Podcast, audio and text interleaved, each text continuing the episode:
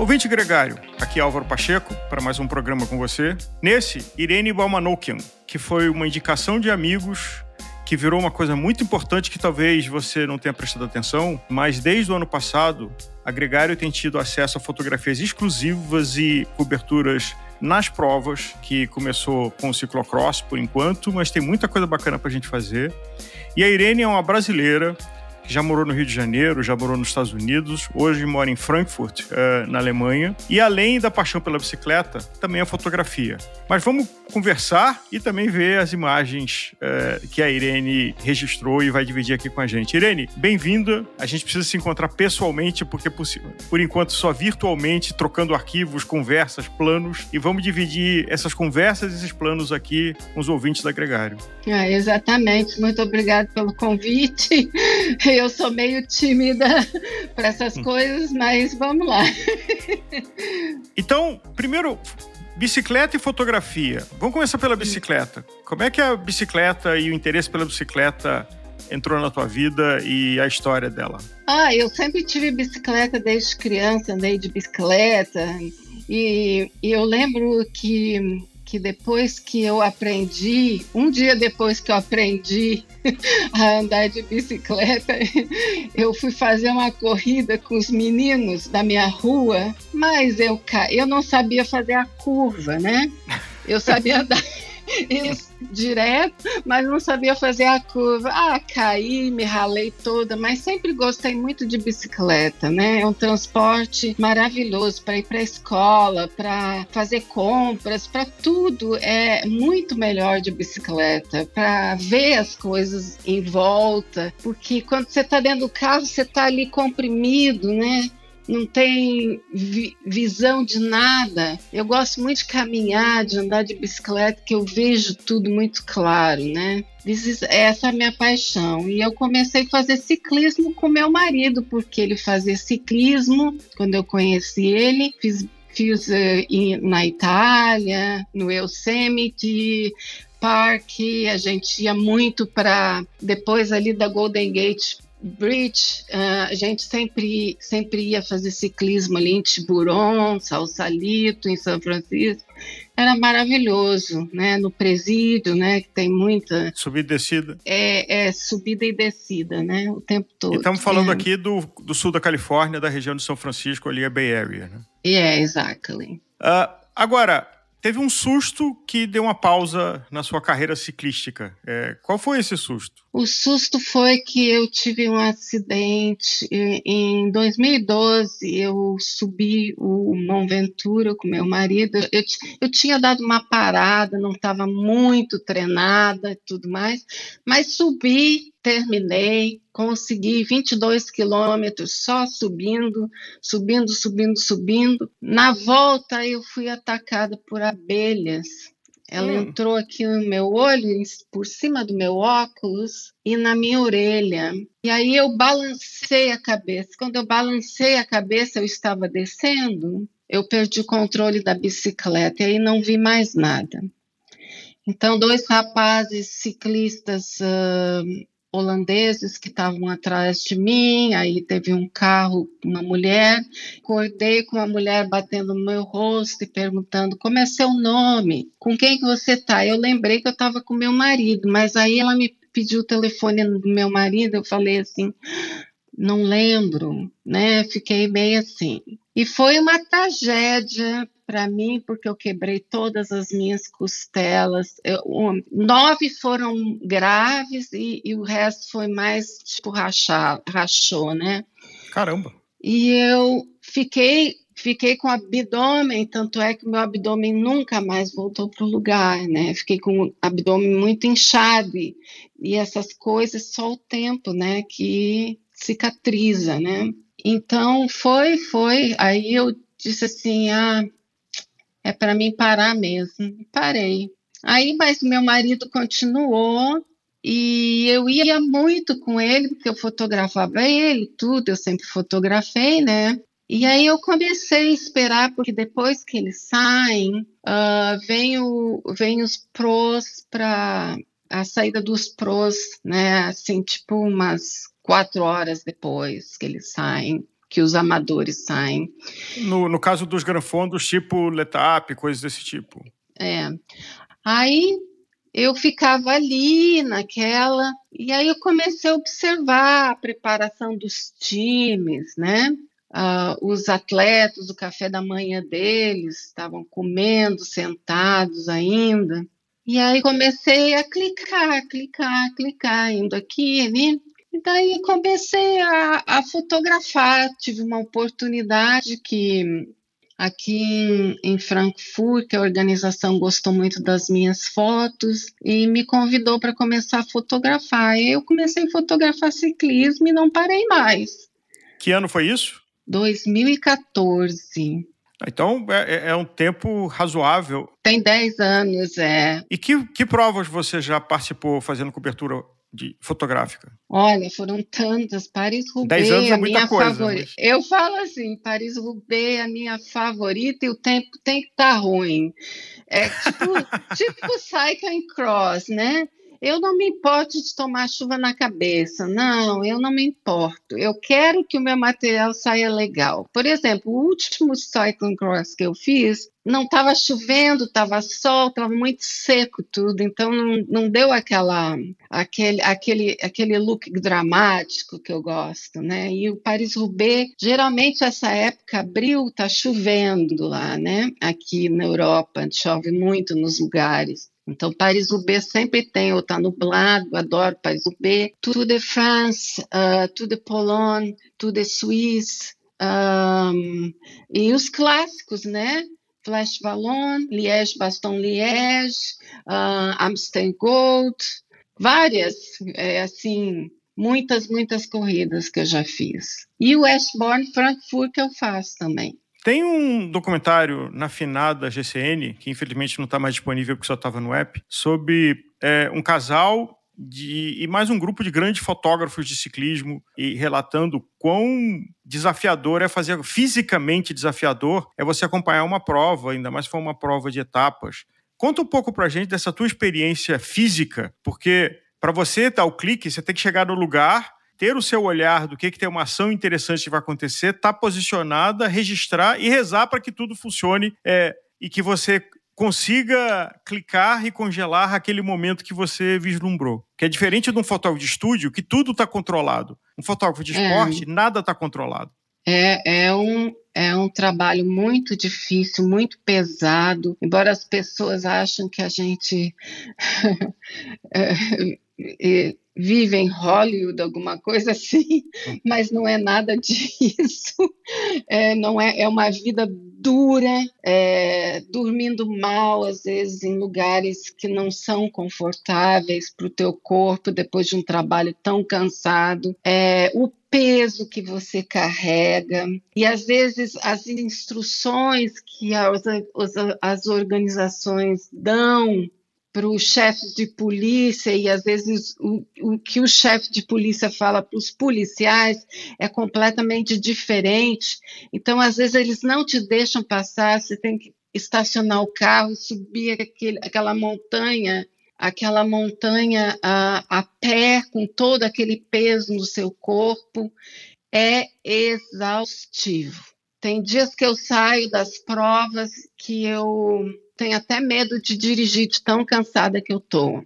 É muito cansativo.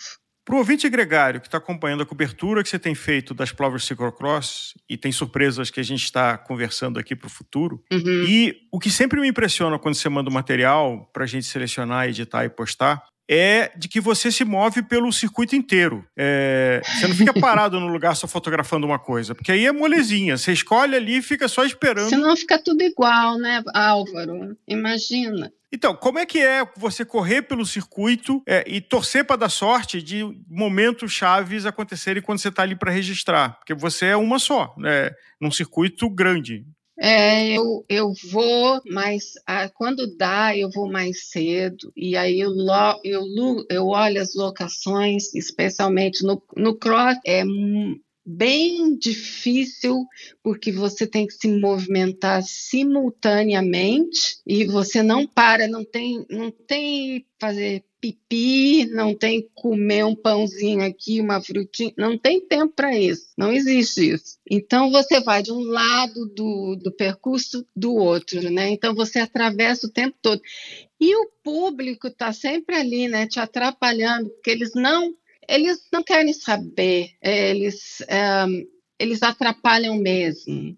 Um, Talvez não seja que atrapalha, que eles, tão, eles, eles ignoram, não é nem atrapalhar, porque eles estão ali querendo, todo mundo se espremendo para ver o ciclista passar, e quando a gente olha fotos de alto das provas de ciclocross, por exemplo, você tem uma multidão ali é, tentando ficar perto da pista para ver o ciclista ídolo passar. É, e você é. e, e, não tem uma estrutura de ter um corredor reservado para quem é fotógrafo profissional, que você se movimenta, como por exemplo, um sambódromo da vida. Você tem um sambódromo na beirada dele, uma pista exclusiva para quem está registrando profissionalmente. Então você se movimenta na avenida sem obstrução. No caso de uma prova de ciclocross, não tem esse canal exclusivo.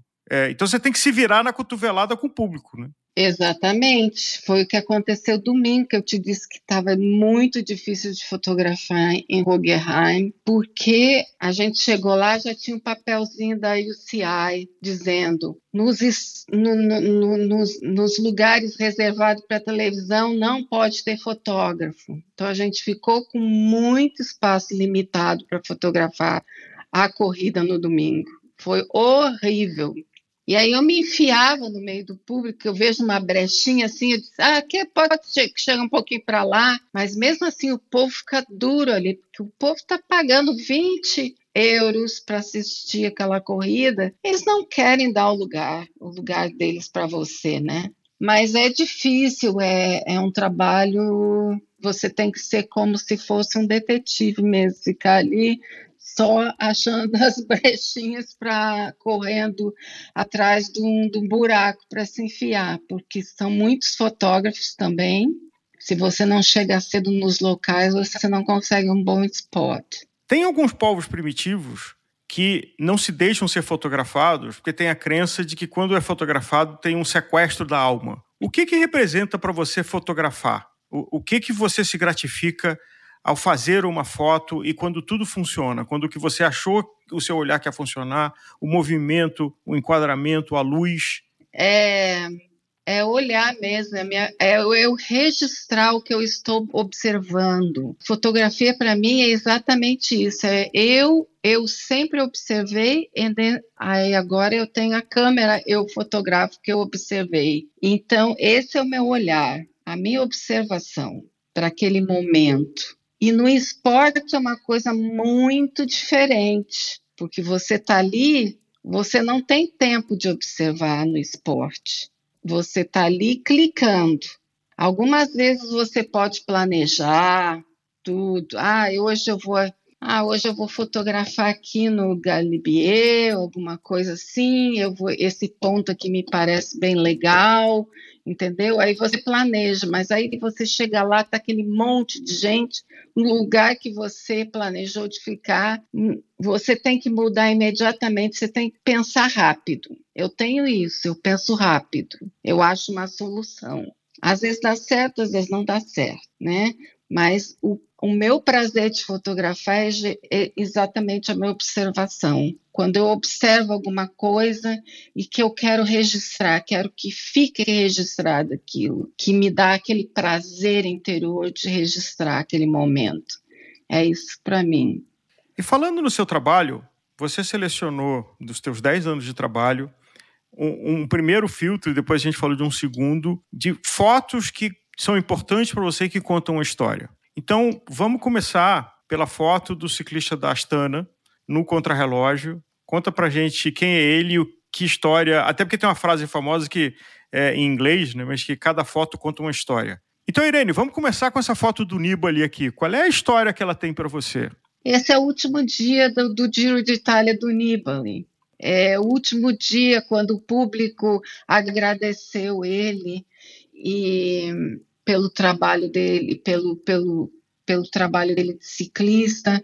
Então, esse foi o último Giro de Itália do Nibali. A próxima foto é o Felipe Gilbert. O que, que essa foto traz para você? Essa foto foi muito engraçada. Essa é a engraçada de tudo. porque eu estava lá no stage fotografando e essa, hum, essa senhora que você vê do lado dele estava com esse guarda-chuva e eu estava muito zangada com ela, porque ela botava o guarda-chuva na frente da minha lente o tempo todo. Ela não parava quieta, ela corria de um hum. lado para o outro. Aí eu fui saber que ela é mãe do Felipe Gilbert. A mãe querendo proteger eu, o filho e você e, ali brigando com ela. E eu, eu briguei muito com essa velha. Eu disse assim, mas o que, que essa velha está fazendo com esse guarda-chuva aqui na frente da gente? Nós todos irritados com ela. Hum. E aí a gente se deu conta que ela é a mãe do Felipe Gilberto.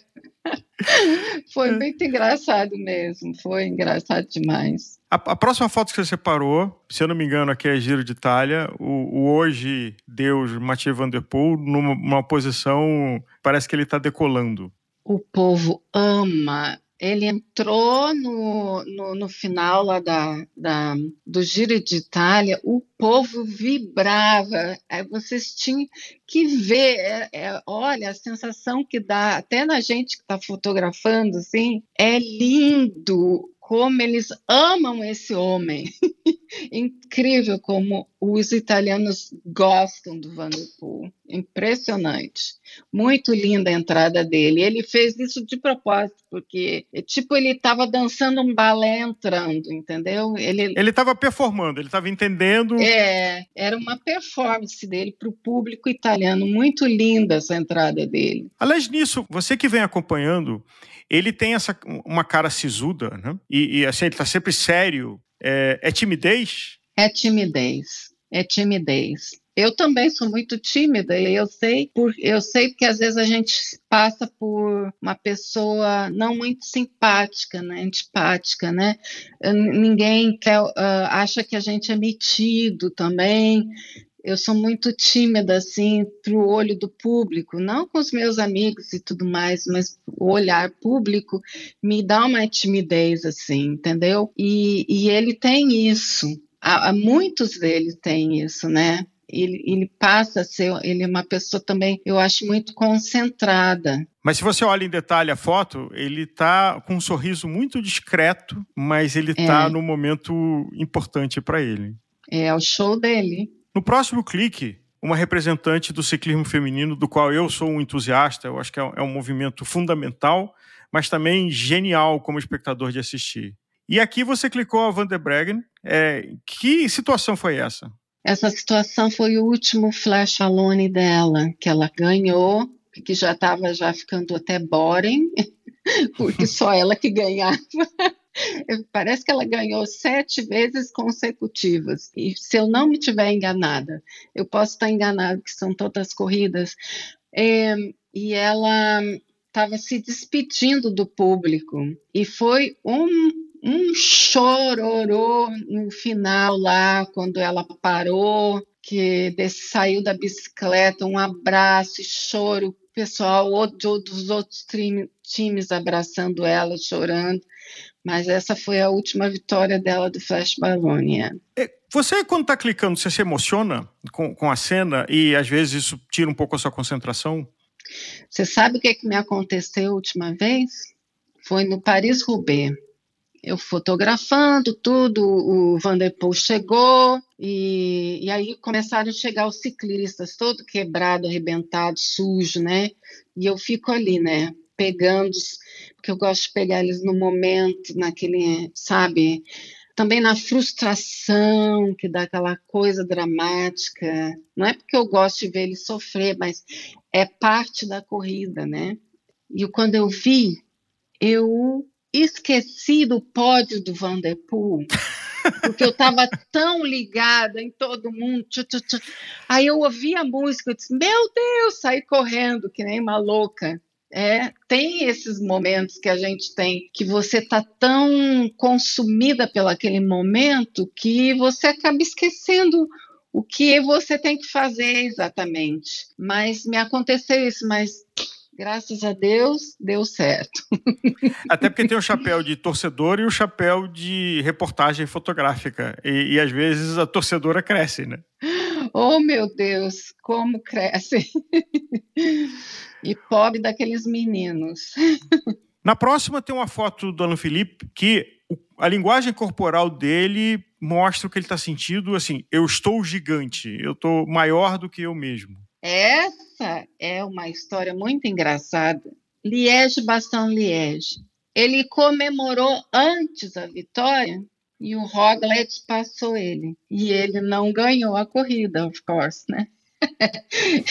o Roglic que ganhou foi muito triste para ele, porque ele levantou o braço, ele não viu que o Roglic estava ali, ele levantou, comemorou, e aí quando ele levantou os braços, o Roglic passou e, e cruzou a linha de chegada.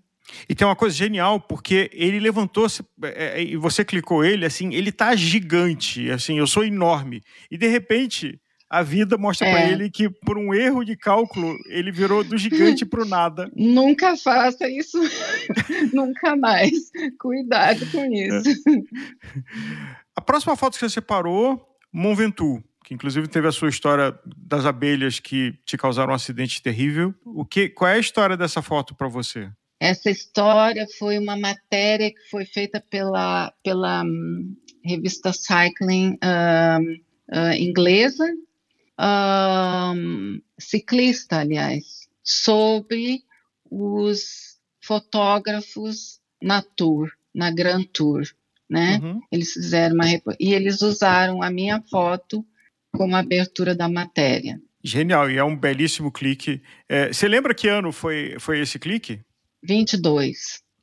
É, e agora a gente vai por, uma cena que é muito fotogênica, que são os contrarrelógios. Uma foto do Vingard, que você tem assim um, um pedaço de olho dele embaixo da viseira. É, e eu acho que com os capacetes modernos que são espelhados, é, dá situações de cena geniais, né? Tem, tem uma foto do, do uh, Wiggins, é, que é uma clássica, ele todo de amarelo, e a viseira dele refletindo toda a cena que tá vendo, e que é o, o que eu, esse teu clique dá também. Mas como é que foi essa foto do Vingard?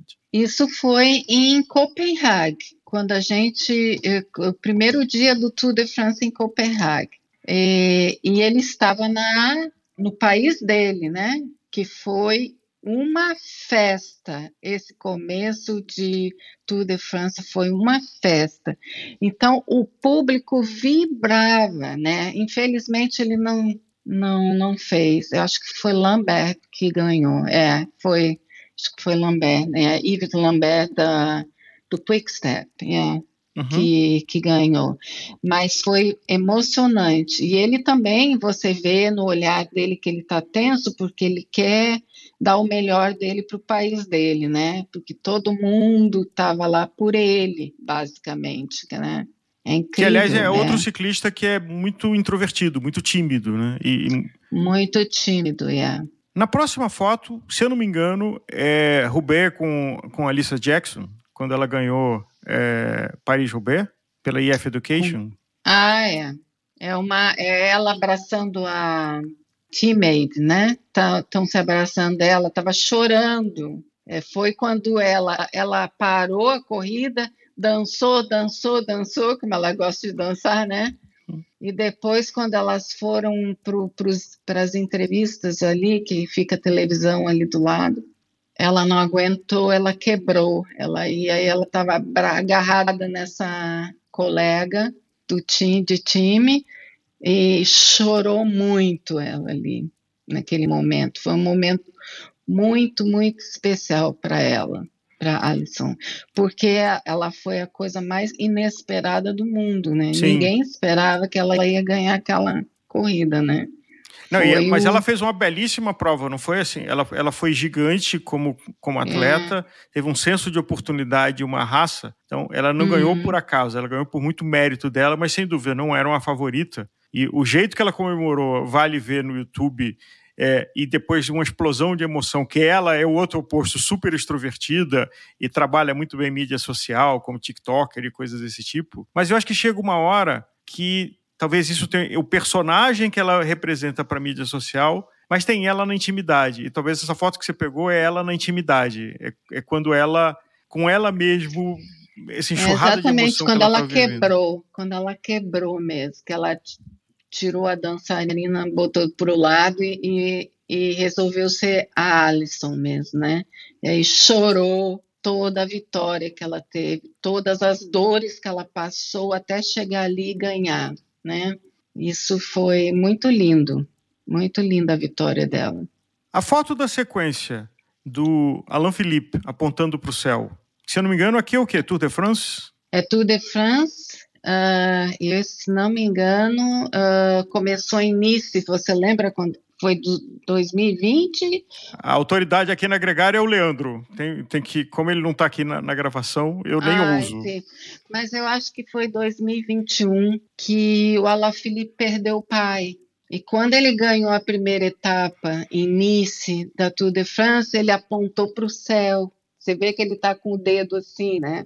Sim. Foi um momento também muito emocionante para o Alaphilippe, aquele, aquele momento ali, ganhar a primeira etapa do Tour de France, exatamente quando o pai dele tinha, eu acho que tinha o quê? Seis semanas que o pai dele tinha morrido, alguma coisa assim. Não lembro bem direito. A próxima foto é um ciclista da Ineos, que num velódromo. Essa foto é Roubaix também? Essa é Roubaix, ele ganhou em 2022. Que, quem é o ciclista? Dylan Van Balen. E ele está abraçando o CEO da, da, da, da, da Ineos. Que agora é, foi para a equipe de vela. É, não, ele está em futebol, não? No futebol, desculpa. Ele, ele foi pro, pro, é, no futebol, time de é. futebol que a Ineos comprou. É, ele está no time de futebol, mas ele ali estava com câncer, né? E ele correu para os braços do, do Van Barlen ali. Foi também outra grande emoção, né? Ele ganhar que a, o, o Paris-Roubaix foi como se fosse para ele, sabe? Para o CEO. E a, e a sua prova, quantos Roubaix você cobriu nesses 10 anos? Você lembra?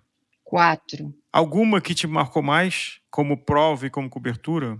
Porque é. é outro desafio, porque é, você tem que ir por estradas paralelas para chegar em pontos antes da prova passar, para tirar cliques e depois se adiantar para o velódromo para fazer a chegada. Né? Então tem, tem uma maratona, e quem já teve a oportunidade de fazer isso é, é, é emocionante, mas é muito perigoso, porque você tem centenas de carros correndo desesperados pelas estradas secundárias, que tempo que tem que chegar naquele ponto onde a, a, prova vai passar. É, e aí eu vou te contar uma história aqui. No, em 2021, que, uh, que foi o primeiro ano que as mulheres fizeram Paris-Roubaix, uh, que foi a Diamond que, que ganhou, né? Uh, eu caí num queue numa fila de carros de, da, da, das organizações também, e o policial não deixou a gente passar. Não deixou a gente passar e não tinha, eu não tinha como voltar, manobrar e voltar, e não tinha como ir para frente. Fiquei ali trancada. O que, que aconteceu? Eu perdi o final, perdi, perdi a, a, ela, a chegada dela no, no, no velódromo. O que, que a gente pode fazer nesse, nesse momento? A gente, eu fico muito frustrada, né? Mas por que, que eu fui seguir aquele carro da, da, do, do. Quem é que estava na minha frente? Era o Jumbo Visma. Por que, que eu fui seguir aquele carro? Eu disse, hum. ah, eles devem ter um buraco melhor do que, do que pela freeway. Eu vou com é. eles. Aí entrei ali e não saí mais muito triste. Aquela, fiquei muito triste, muito triste. O que, que eu posso fazer? Tem aquele adesivo de para-choque, né? Não me siga, eu também estou perdido. Eu acho que foi esse hum. caso. Você seguiu quem estava perdido e se deu mal. Não, e estavam muitos carros de, da organização ali, inclusive uh, da, do Tour de France, e o policial não deixava simplesmente mal instruído o policial, porque a tu já tinha passado, a gente podia ter ido, entendeu? Mas ele não deixava a gente, foi ordem de alguém ele recebeu e ele não, deixava a gente passar. Porque a última vez também que eu fui fotografar no Turmalé, eu entrei, eu acho que faltava mais de duas três horas para eles chegarem no topo do Turmalé, o policial não deixou passar com tudo com sticker no carro, com, com credencial, com tudo. Não deixou passar. Aí eu disse: o que, que eu vou fazer? Esse policial, eu não vou subir isso tudo, tá doido? É muita coisa. tudo a pé, não vou, não tem como. Aí entrei numa outra rua que eu, que eu conseguia pegar, não sei, me deu uma luz ali no momento. É tudo reflexo do, do, do céu, de Deus, não sei de quem. Hum. E aí me deu aquela luz, eu saí dali, eu disse, ah, meu Deus, e agora? Vou, vou, vou dar a volta, vou dar a volta e vou e aí vi que tinha uma ruazinha e o policial me deixou passar. Fui, fiz as minhas fotos maravilhosas. Estava um dia lindo, ensolarado, e de repente, quando chegou a hora deles todos passarem, começou a escurecer muito. E ficou, parece que é, o fog chegou também, ficou, parece que noite, assim, sabe? Uhum. Muito bonita, muito dramática, bem como eu gosto. Ah, eu adoro. Então, essa é uma marca sua, é, de todas as suas fotos, e eu convido a dar uma olhada no seu Instagram, que vai estar aqui na descrição do programa. Também nos destaques da Gregário, é, do que você tem feito como é, correspondente gregário aí na Europa. É, o que, que você gosta do drama e, e qual é, é, o olhar que você busca na pós-produção da foto para é, sublinhar esse drama? É o sofrimento o sofrimento é o drama que eu procuro em todas as fotos de ciclismo. Eu, é, o porta-retrato, eu adoro fazer porta-retrato das pessoas. Tem que ter sensibilidade para fotografar pessoas, né? E eu tenho esse olhar do porta-retrato, eu do retrato, né? Eu, por que, que eu falo porta-retrato? É, é aquele negócio de botar foto em casa, né? Mas é do, do retrato, é eu gosto de retratar a gente, eu gosto de fotografar a gente, em qualquer momento de alegria, de felicidade, de tristeza. E no ciclismo é o sofrimento, é o cansaço, o suor, tudo que eles passam, eu retrato, é tudo que eles passam durante toda a corrida para chegar ali no final. É isso que é o retrato que eu falo. E falando em final, a gente chegou no nosso final aqui desse programa, mas você, como correspondente gregário, tem muita coisa que a gente ainda vai fazer junto e coisas que estão aqui segredo para você ouvinte, mas fica com a gente porque esse repertório, experiência e principalmente a arte da Irene vai ser disponível de forma exclusiva aqui na Gregário nesse ano de 2024.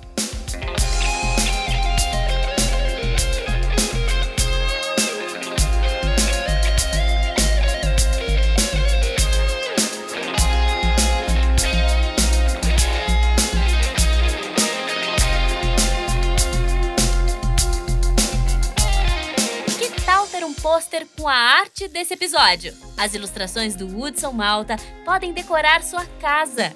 Entre em contato com a gente e saiba mais.